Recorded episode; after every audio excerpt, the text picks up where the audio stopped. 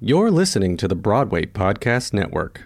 Hello, it is Ryan, and I was on a flight the other day playing one of my favorite social spin slot games on chumba casino dot com. I looked over at the person sitting next to me, and you know what they were doing? They were also playing Chumba Casino. Coincidence? I think not. Everybody's loving having fun with it. Chumba Casino is home to hundreds of casino-style games that you can play for free anytime, anywhere, even at thirty thousand feet. So sign up now at chumba casino dot com to claim your free welcome bonus. That's chumba casino dot com and live the Chumba life. No purchase necessary. V G W. Void where prohibited by law. See terms and conditions. eighteen plus.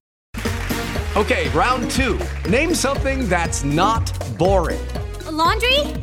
Ooh, a book club. Computer solitaire, huh? Ah, oh, sorry. We were looking for Chumba Casino. That's right. chumba casino dot com has over one hundred casino-style games. Join today and play for free for your chance to redeem some serious prizes. chumba casino dot com. No purchase necessary. Void where prohibited by law. eighteen plus. Terms and conditions apply. See website for details. Special thanks to our amazing Stage Door patrons: Defunctland, L A Z T M Productions, Julian Dean, Ethan, Nate Gardner, Noxie Zabat, Brent Black, Riley McMacken, and Tommy Kindle.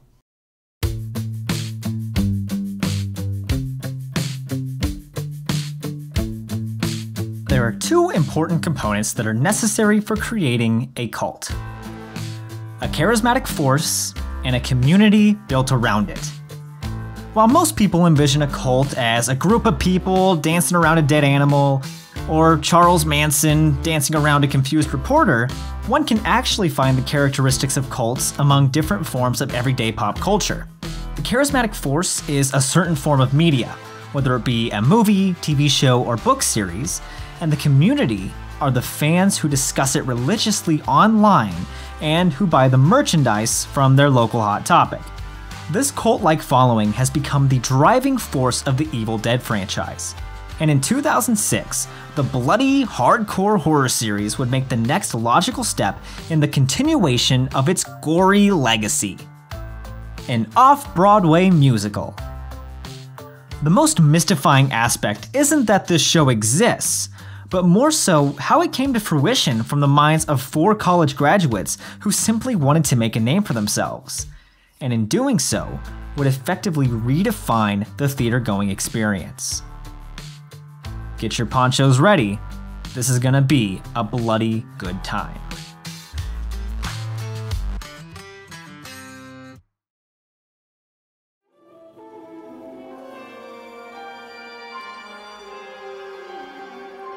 Legend has it that it was written by the young ones.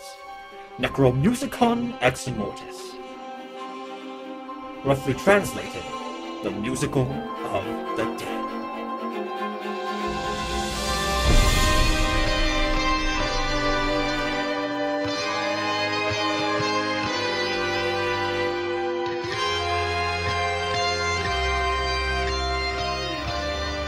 The show served as a passageway to the niche worlds beyond.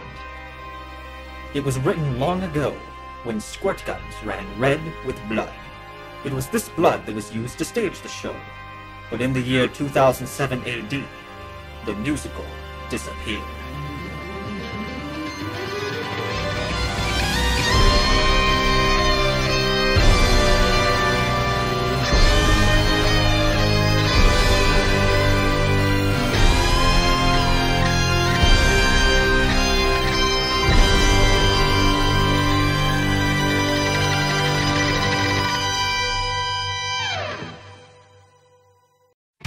Scary movies.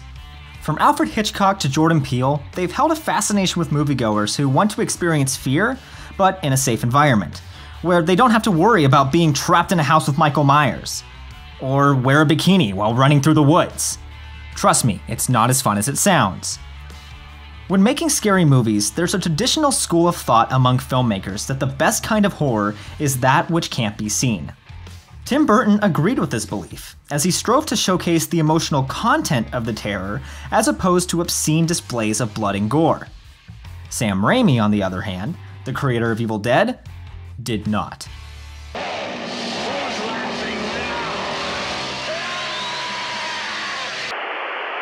And then um, we found there was a third law, and that is that you must taste blood to be a man.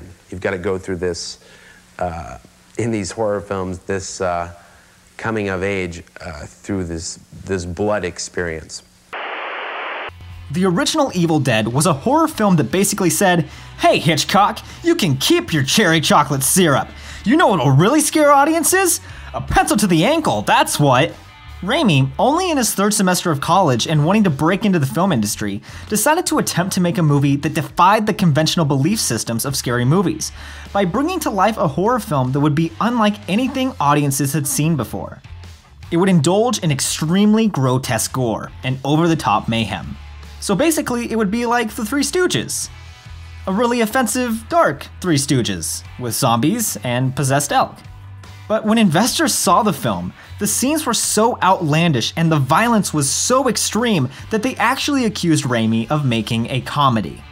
What's most interesting in the progression of the Evil Dead trilogy is that with each new installment, it proceeded to get more and more ludicrous. The series started as a B-movie slasher film, centered around five college kids in a cabin in the woods trying to survive against demons, and ended as a medieval epic that found the main character Ash trying to defeat an army of unemployed Halloween Town taxi drivers while trying to acquire the Necronomicon, or the Book of the Dead. The most insane film in the series, however, was Evil Dead two, which is where Sam Raimi decides to go full Sam Raimi, and leads one to wonder how the man who directed this, hello, lover,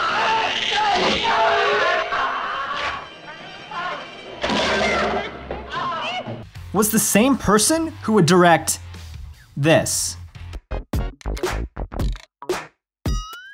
Originally released in nineteen eighty-seven, it wouldn't be until two thousand one that a V H S copy of the film would find itself in the hands of a stage and screen major named Christopher Bond.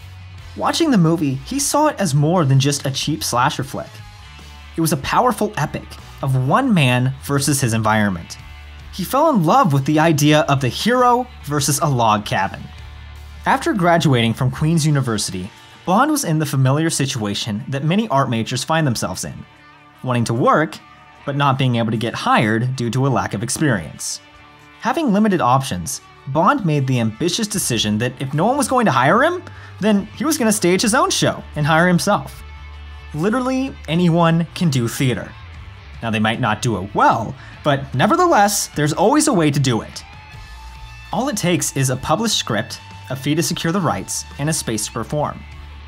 This is the simplest route, and it's a route that Bond never even considered. In his mind, the only option for putting on a show would be to create something entirely new. After being involved in a production of the Rocky Horror Show, he had been blown away by the cult following that the show had amassed. The majority of people who were coming to see it were people who never had any reason to see live theater. The experience left him with the thought, wouldn't it be amazing if we could do the same thing? If we could write our own show and create our own cult following? He started to ponder different films that had an underground audience who would hopefully embrace a theatrical adaptation. Comedy writer George Reinblatt was in a similar position as Bond. They had met during a college production of A Chorus Line. He too was having a difficult time getting his name out there. When looking at the two together, it's obvious why they both enjoyed being around each other.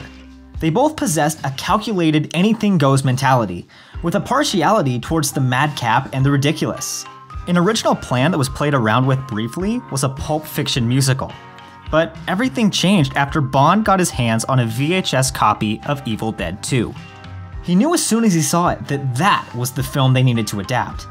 The only problem was, Reinblatt felt that there wasn't enough story, and honestly, he wasn't wrong. Evil Dead two has about five minutes of exposition before the wheels completely fall off and it becomes essentially a high-paced comedy of errors. Literally over the course of two minutes, Ash gets his hand possessed, gets beaten up by it, and is then forced to cut it off with a chainsaw. Not exactly Gone with the Wind, but Reinblatt had a solution. What if they added the plot and characters from Evil Dead one and then did something that had never been done before in the theater world. Base a musical on multiple movies. Then they even added a few nods to the third film, Army of Darkness, to really appeal to the hardcore Evil Dead fans. The creative team would simply consist of a ragtag group of graduates from Queen's University in Canada. Bond, Reinblatt, and composers Frank Cipolla and Melissa Morris. There were no suits sitting around a stuffy boardroom trying desperately to figure out how they could please their investors, but rather just a bunch of friends sitting around their apartments with a few cold ones, trying to figure out how they could make their show as fun as it could be. And while none of them expected the show to be more than just a few performances, Reinblatt remembered a one-man show called Mac Homer getting shut down by The Simpsons, and as a result, really wanted to make sure that the Evil Dead show was official. And in order to do that, they needed the rights.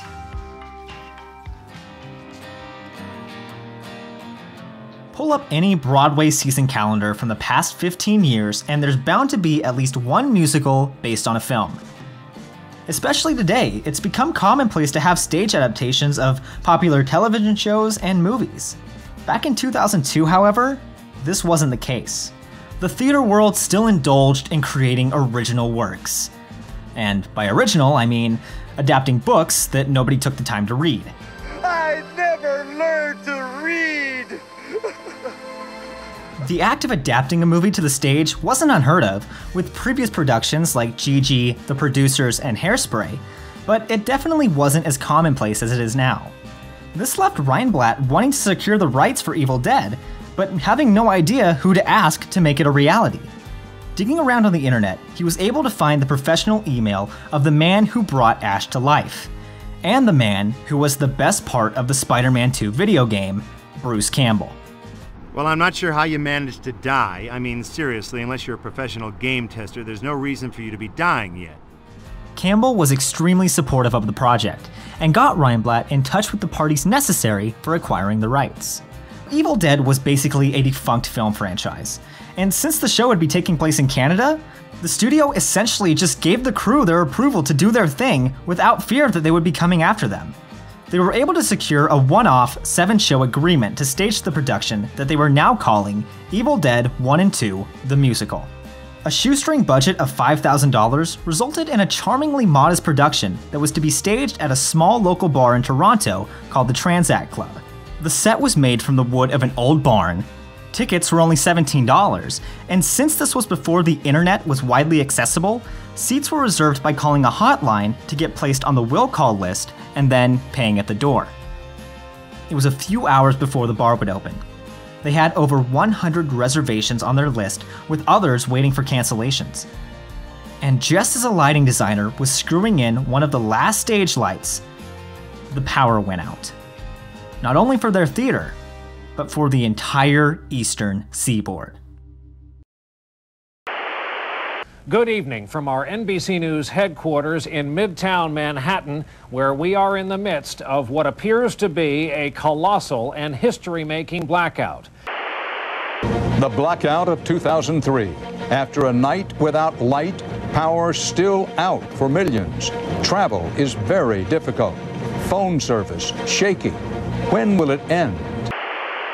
On the opening night of Evil Dead the Musical on August fourteenth, two thousand three, Christopher Bond found himself trapped in bumper-to-bumper traffic on his usually mellow route. Confused about what was going on, he turned on the radio to hear that a massive power failure in Akron, Ohio had resulted in a massive blackout. When he got to the Transac, he found himself faced with the difficult decision of how to put on a musical without any power. The cast was in costume, and nearly one hundred people were lined up waiting to see the show. He took a second to assess the situation, before he remembered that there was a small lawn area outside of the bar. Inventive innovation took a hold of the cast and crew, as they sought to bring the show to life on the bar's exterior. Jeep headlights were used as spotlights, the crew played their instruments acoustically, and any blood effects came from squirt guns. Having nothing to do because of the blackout, people were out and about walking around. Seeing the crowd that had gathered and hearing the music, they decided to peek their heads in and see what was going on. What could have easily killed the show before it even had a chance to debut, the inventive decision to carry on proved to be its biggest blessing.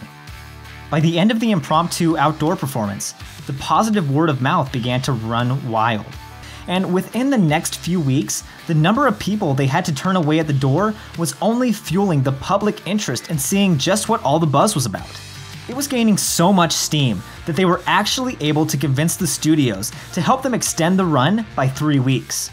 Around this same time, George Reinblatt had gotten an internship with Just for Laughs, one of the largest international comedy festivals in the world, and was suddenly finding himself among the elites of his profession, writing jokes for celebrities like Tina Fey and Kelly Ripa. Reinblatt decided to invite people from Just for Laughs to attend, as well as his old camp counselor, Jeffrey Latimer, whose work up to this point included producing shows like Forever Plaid, and more importantly, Michael Bublé's first commercial show, Forever Swing. Get it? The experience was a very different one for him. He was used to producing feel-good shows that had mainstream appeal, and now, here he was watching a human head get cut in half by a chainsaw. He still found himself walking away with the feeling that it was one of the best nights of his life, falling in love with the silliness of the show and how it could appeal to audience members of all ages. Because nothing says kids' night quite like severe mutilation. The Just for Laughs team felt the same way, and as a result, they offered the show the chance to move from the small, confined back room of the Transac Club to the far-reaching, majestic stage of their two thousand four comedy festival in Montreal.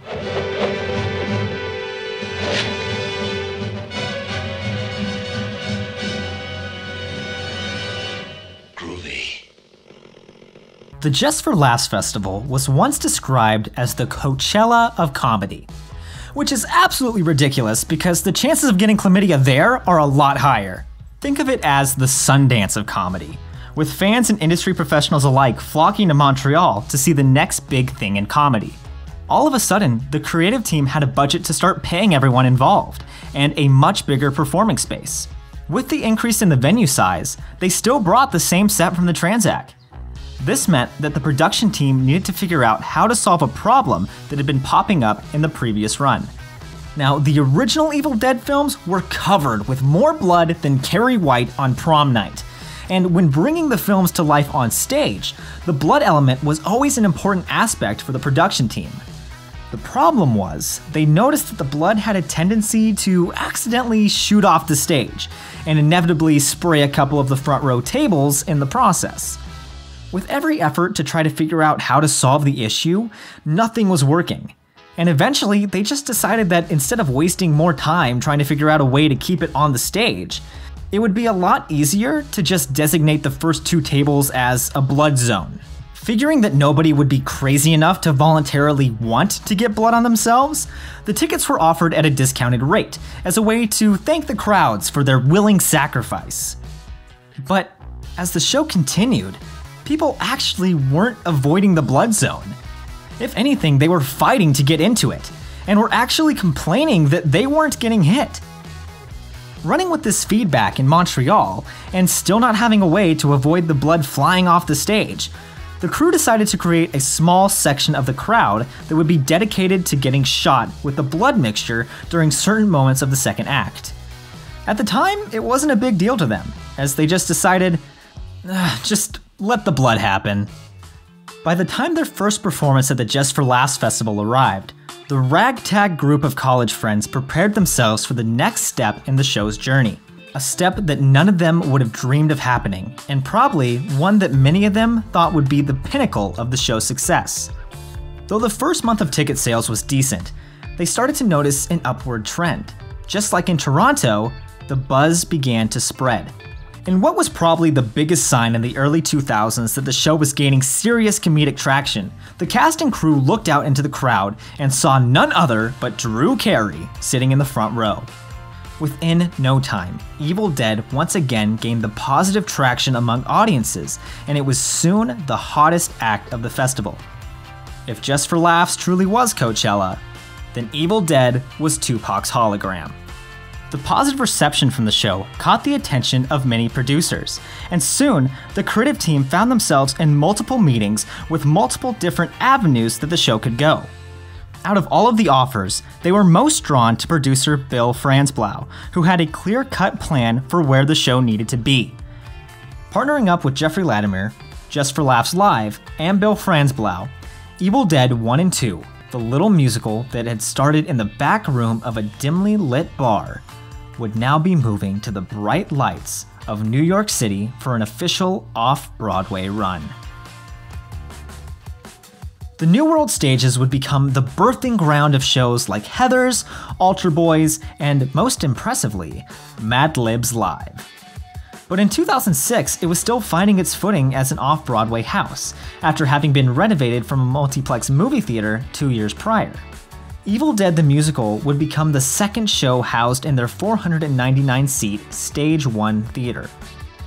With Franzblau coming on board, Evil Dead now had the advantage of a strong producer who was going to take the production to the next level.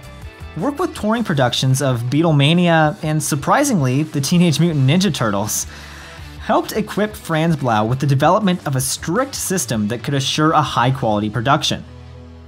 His cardinal rule of leading by example through calmness, collaboration, and a general desire of having the most fun with the show as possible made him the perfect fit for the Evil Dead family. Even though Evil Dead could have easily been written off as a cheap musical that relied on the fact that the audience got sprayed with blood, Franzblau saw the potential that the show held.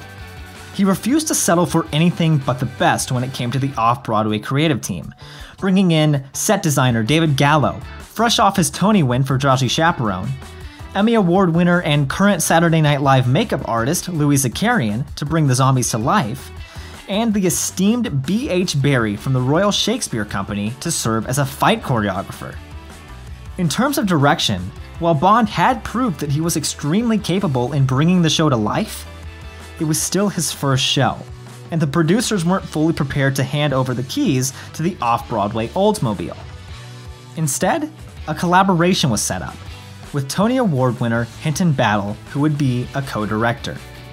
Having the creative team in place, the attention was then turned towards the cast. While the original team was willing to compromise for the most part, there was still one major point of contention when it came to the casting. Who would be playing the role of Ash? The role of Ash Williams is an extremely difficult role to cast due to the certain earnest machismo that Bruce Campbell brought to the table. In the same way that Michael Cera has gone on to be typecast as the quiet, awkward geek, Bruce Campbell perfectly embodies the cheesy, quick-witted swashbuckler. Bond and Reinblatt knew that Campbell defined Ash, and they were extremely worried that they wouldn't be able to find someone who could capture that same essence, while also making the role their own. But before their first production at the Transac Club in Toronto, they had one person show up to auditions who wasn't one of their friends. His name was Ryan Ward, and right from the get-go, it was apparent that he was their Ash. They were steadfast in their belief that Ward was the only person who could play the role in the off-Broadway production. But the producers weren't sold. They were convinced that they could find a New York actor that could bring the same charisma to the role. Still, being willing to compromise, Ward was given the opportunity to fly down and audition. For four days, they auditioned multiple actors for the role, and in the end, no one even came close to the energy that Ward possessed. Even though he was soft-spoken offstage, when it was showtime, he was able to dial the energy up to eleven. At decision time, the team laid it all on the line and stated bluntly to the producers that they had bought the show because they liked Ward. Without his version of Ash, there would be no show. The producers relented, and Ward's journey with Evil Dead would continue. Everything was falling into place, and luck was proving to be on their side once again. Gallo was a huge Evil Dead fan and created an updated set design that featured many of the key elements from the Transac Club, while also making it more badass. The hero's journey of man versus his environment that Bond had originally fallen in love with while watching Evil Dead two was brought to the stage with an enhanced theatricality that was still able to retain its intimacy by making the audience feel like they were actually in the cabin with the characters. Also updated was a pneumatic blood system that would guarantee a good dousing of a section of the audience that they now referred to as the splatter zone. It became a dance between the performers and the operators of the system, since the special formula was non-toxic, machine washable, and glycerin-based. meaning that it was tremendously slippery. Another major change that came with the off-Broadway show had to deal with the ending. Since the musical was originally titled Evil Dead one and two, the musical found itself ending the same way as the Evil Dead two movie. In what is probably the most oddball swerve that would make M. Night Shyamalan jealous, Ash finds himself pulled through a portal after thinking that he's defeated the Deadites, and instead is transported back to medieval times. Now, where the film series gets a third movie to explain why this happened, the stage adaptation didn't get this luxury, leaving audiences confused. The creative team wasn't that enthused about the ending either. They felt that the musical lacked a big show-stopping final number to send the crowds home happy. Having seen the musical Hairspray, they had fallen in love with the song You Can't Stop the Beat and decided that the ending needed to evoke those same feelings. After a workshop, they decided to use the ending from Army of Darkness, which instead finds Ash at S-Mart as he recalls his journey to medieval times, and everyone thinks he's crazy. Then a Deadite comes to life, and he promptly kicks its ass. This would be the perfect ending to the show, and they would finally be able to add their Hairspray-style ending with a musical number titled You Blew That Bitch Away. When it came time for opening night on November first, two thousand six, audiences buckled up for an experience unlike anything seen in the theater world before. I thought the show was outrageous. Uh, good outrageous. You know, you go to a musical, musical comedy or just a musical and you go along with it, it's kind of fun, you have a few laughs, but this is really meant to be balls out entertainment. From start to last, really. It's high energy. If you sit in the first four rows, something horrible will probably happen to you. And I think, hopefully, that's the reason why people will come. You know, one week they'll see Blue Man Group, and next week they'll come and get covered with blood. It's just, there's, uh, takes all kinds to fill the freeways, you know? Instead of trying to present itself as a polished, refined piece of dramatic literature, the show doubled down on the fact that it was instead meant to be a party. As opposed to the tradition of getting dressed in fancy suits and sitting silently in an elegant theater, Evil Dead encouraged its audiences to get rowdy and to yell. Basically, if Broadway was the first-class dining room of the Titanic, then Evil Dead was the Irish dance party in the third-class deck. Crowds went nuts for the show, in part because for one of the first times in New York theater history, the audience was actually allowed to drink in their seats. The mixture of the alcohol, blood, and incredibly off-kilter musical numbers like What the F*** Was That? Created a theatrical experience that was unique in the way that it was almost an anti-musical. They didn't take it too seriously, and lovingly poked fun at the horror movie genre and the musical theater genre. Usually, reviews take a few days to appear after opening a show. But Christopher Bond and Frank Cipolla learned that one would actually be out that night, and from the New York Times no less. They were filled with nervous anticipation as they read, Evil Dead the Musical wants to be the next Rocky Horror Show, and it just may succeed. The mix of songs and different styles proved to be an irresistible, irreverent mixture of meta-aware comedy, and the rousing number, Do the Necronomicon, drew a cheerful comparison to the Time Warp.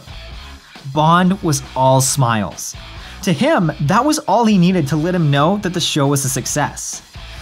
He had gone from sitting in a classroom, wanting to evoke the same feelings of Rocky Horror, to standing on a street in Manhattan with the New York Times telling him that his show was its successor. It was a critical success. Commercially, it ran fairly steady, but was never able to bust the doors down. Now, it was always going to be hard to sell people on the idea of Evil Dead not being a horror show. I mean, the name doesn't exactly conjure up the warm, fuzzy feelings of Frozen. Add in the fact that it opened in winter, a notoriously difficult time for sales off-Broadway, and slowly but surely, the crowds in the house began to get smaller and smaller. In the middle of February, Jennifer Bryan arrived at the theater with a feeling of dread. She had received an email saying, fifteen minutes before call, meet us in the green room. When she arrived, she was surrounded by the entire team.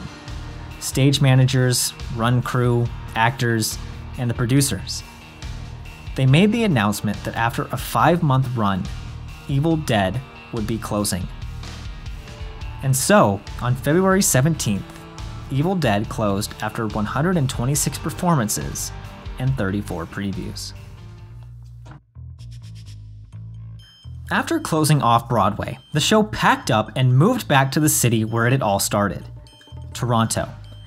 It was staged at the Diesel Playhouse and went on to become a mainstream hit, becoming the longest-running Canadian production in the city in over twenty years. The show continued to win over audiences with its irreverent charm, and as of twenty twenty, there have been over five hundred productions of the show staged around the globe, including a high school version. The beautiful thing is that the show will never be finished. Nearly twenty years since work began on Evil Dead, the team is still heavily involved in the show.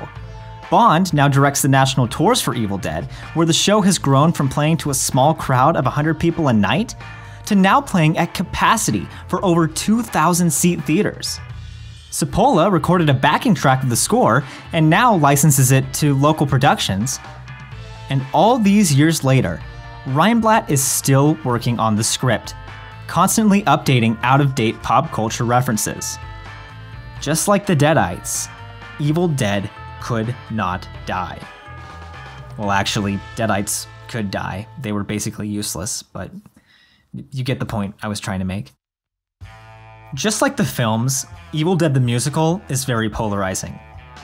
It unashamedly broke all the rules of what traditional theater productions look like by creating a show that was an honest-to-God party experience, where people could get roaring drunk, get drenched with blood, and above all else, have an immense amount of fun.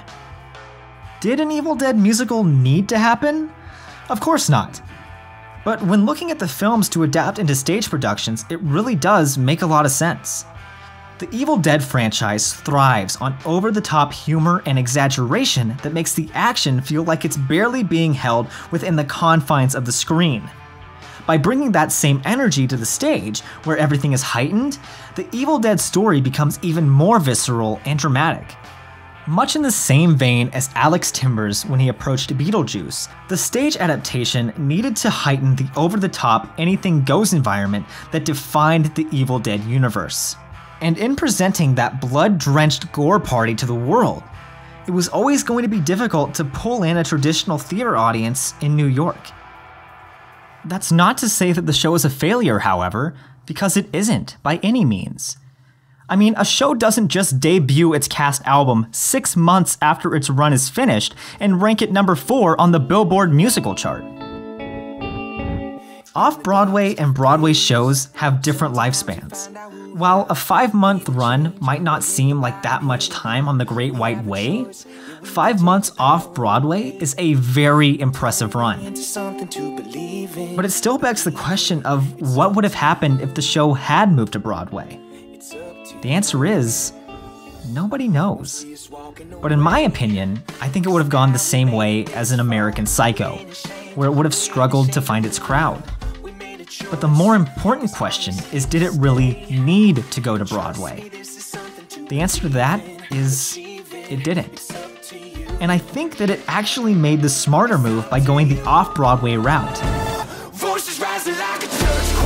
On Broadway, there are lots of expectations riding on the success of a show.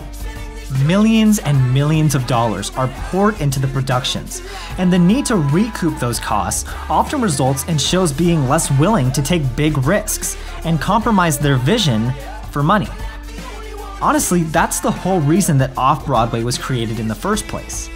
Seeing the domination of commercialized musicals that lack any real substance, Off-Broadway was a place for the artists to display the works that went against the grain and that would give them a feeling of freedom.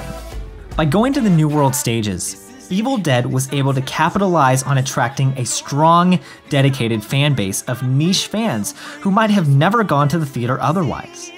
They were able to become the charismatic force that in turn was able to create the cult-like community that they had envisioned at the start. It wasn't a show meant for the Broadway elite. It was designed for people who want to have a night of entertainment, blood, and fun. Instead of riding off into the sunset after New York, Evil Dead the Musical continued to follow the amazing trajectory of garnering the strong cult-like following around the globe. Fans of the movie and the musical took the show and made it their own, adding in their own unique twists, including everything from a completely digital version, to the Vegas Strip, to small towns in Oregon, to a smash hit in Korea. Evil Dead the Musical is a prime example that theater isn't defined by geography. It's defined by the power to spark conversation and in creating experiences that audiences will never forget.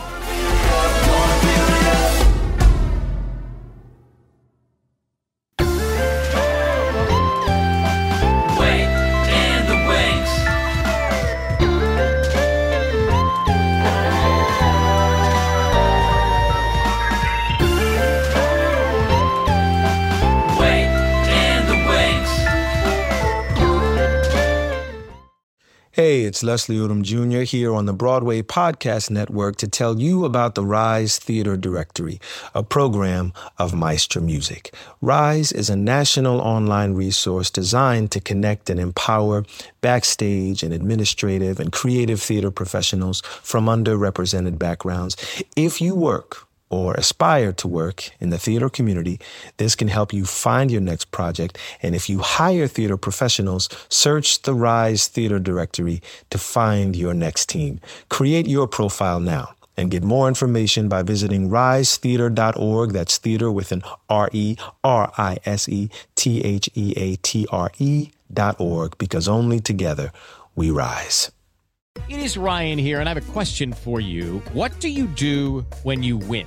Like, are you a fist pumper, a woo-hooer, a hand clapper, a high-fiver? I kind of like the high-five, but if you want to hone in on those winning moves, check out Chumba Casino. At Chumba Casino dot com, choose from hundreds of social casino-style games for your chance to redeem serious cash prizes. There are new game releases weekly, plus free daily bonuses, so don't wait. Start having the most fun ever at Chumba Casino dot com. No purchase necessary. V G W Group. Void where prohibited by law. See terms and conditions. eighteen plus.